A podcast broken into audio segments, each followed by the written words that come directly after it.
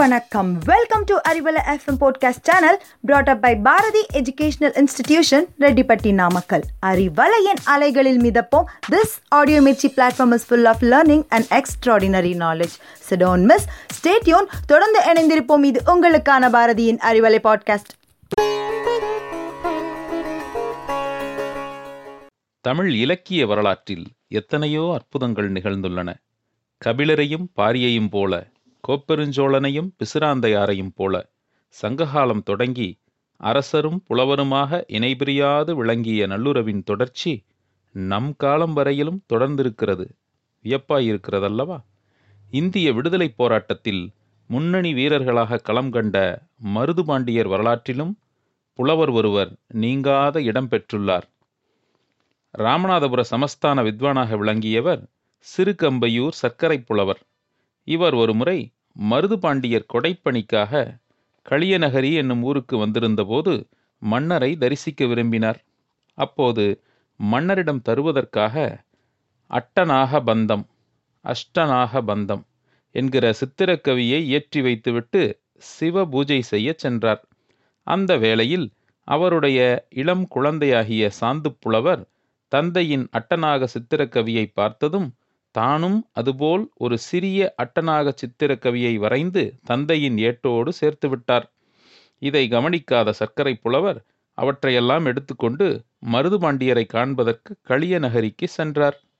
மருது மன்னரைக் கண்டு செய்யுளை கூறி பொருளை விலக்கிவிட்டு அந்த ஏட்டையும் தந்தார். அதை வாங்கி பார்த்த மன்னர் கவிஞரே நீங்கள் வரைந்த அட்டநாகங்களும் குட்டி போட்டுள்ளனவே என்றார்.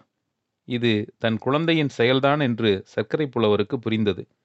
அதை மன்னரிடம் சொன்னவுடன் மன்னர் வியந்து அந்த குழந்தையை அழைத்து வரும்படி சிவிகை பள்ளக்கோடு ஆட்களை சிறுகம்பையூருக்கு அனுப்பி வைத்தார்.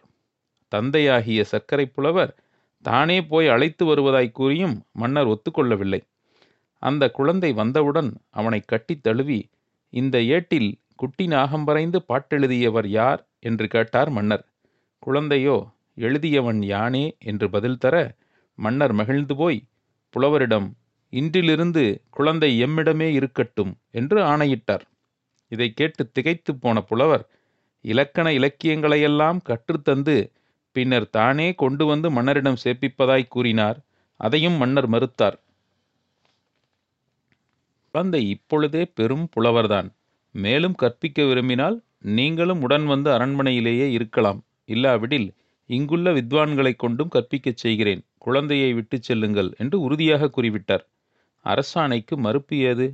விஸ்வாமித்திர முனிவரின் கரத்தினில் ராமனை ஒப்படைத்த தசரதனைப் போல மனக்கலக்கமுற்று ஊர் திரும்பினார் சர்க்கரை புலவர். அன்றிலிருந்து அரண்மனை குழந்தை என்ற பெயர் ஏற்பட்டது. குழந்தை என்று குறிப்பிட்ட போதும் அப்போது அந்த குழந்தைக்கு வயது பதினாறு.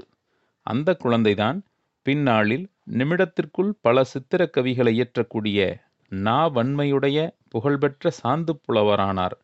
மருதுபாண்டியர் அவையில் புலவர்கள் பலர் திகழ்ந்தபோதும் அவர்களுக்கெல்லாம் திலகம் போல விளங்கியவர் சாந்து புலவர்தான்.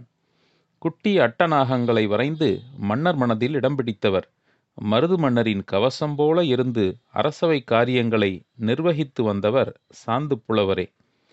மருது பூபதிக்கு பிளவை நோய் ஏற்பட்டபோது காடன் செட்டியார் என்பவர் குன்றக்குடி முருகனை வேண்டியபடி அந்த நோய் தீர்ந்தது.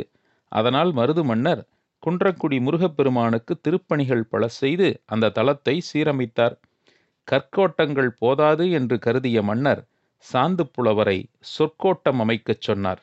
அதனால் குன்றக்குடி பெருமானை பாட்டுடைத் தலைவனாக கொண்டு மயூரகிரி கோவை என்னும் அரிய காவியம் இயற்றினார் சாந்து புலவர்.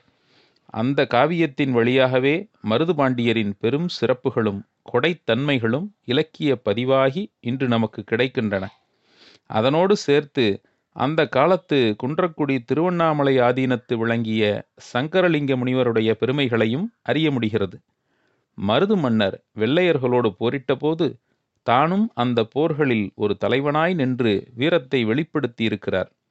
பின்னர் அவர்கள் கொடுந்தண்டனைக்கு ஆளாகி வீர மரணமடைந்த பின்னர் அவருடைய சுற்றத்தாரெல்லாம் நாடு கடத்தப்பட்டனர் தன் மகனைப் போலவே கருதி வளர்த்த சாந்து புலவர் அவர்களை விடவும் துன்பம் அதிகமுற்று பிரிவாற்றாது ஒரு வாரத்திற்குள் சிறுகம்பையூரில் தன் உயிரை நீத்தார். சாந்து புலவரின் மயூரகிரி கோவை நூலை அவர் மரபில் தோன்றிய சர்க்கரை ராமசாமி புலவர் பதிப்பித்தார். அந்த நூலின் வாயிலாகத்தான் இந்த பெருமையெல்லாம் நமக்கு காண கிடைக்கிறது. அன்பான அறிவலை நேயர்களே எளியவனின் இனிய வணக்கம். நீங்கள் கேட்டுக்கொண்டிருப்பது நல்ல தமிழ் புலவரும் சிறந்த அரசரும். பேசிக்கொண்டிருப்பவர் உங்கள் நாராயணமூர்த்தி. தன்னை வளர்த்த தந்தை போலான மருது மன்னரை மரணத்திலும் பிரியாது அணைந்து கொண்ட சாந்து புலவர் சங்கப் புலவர்கள் பலரையும் நமக்கு நினைவுபடுத்துகிறார் தானே? அறிவலையின் வாயிலாய் பல நல்ல புலவர்களையும் இனி சந்திக்க இருக்கிறோம். நன்றி வணக்கம்.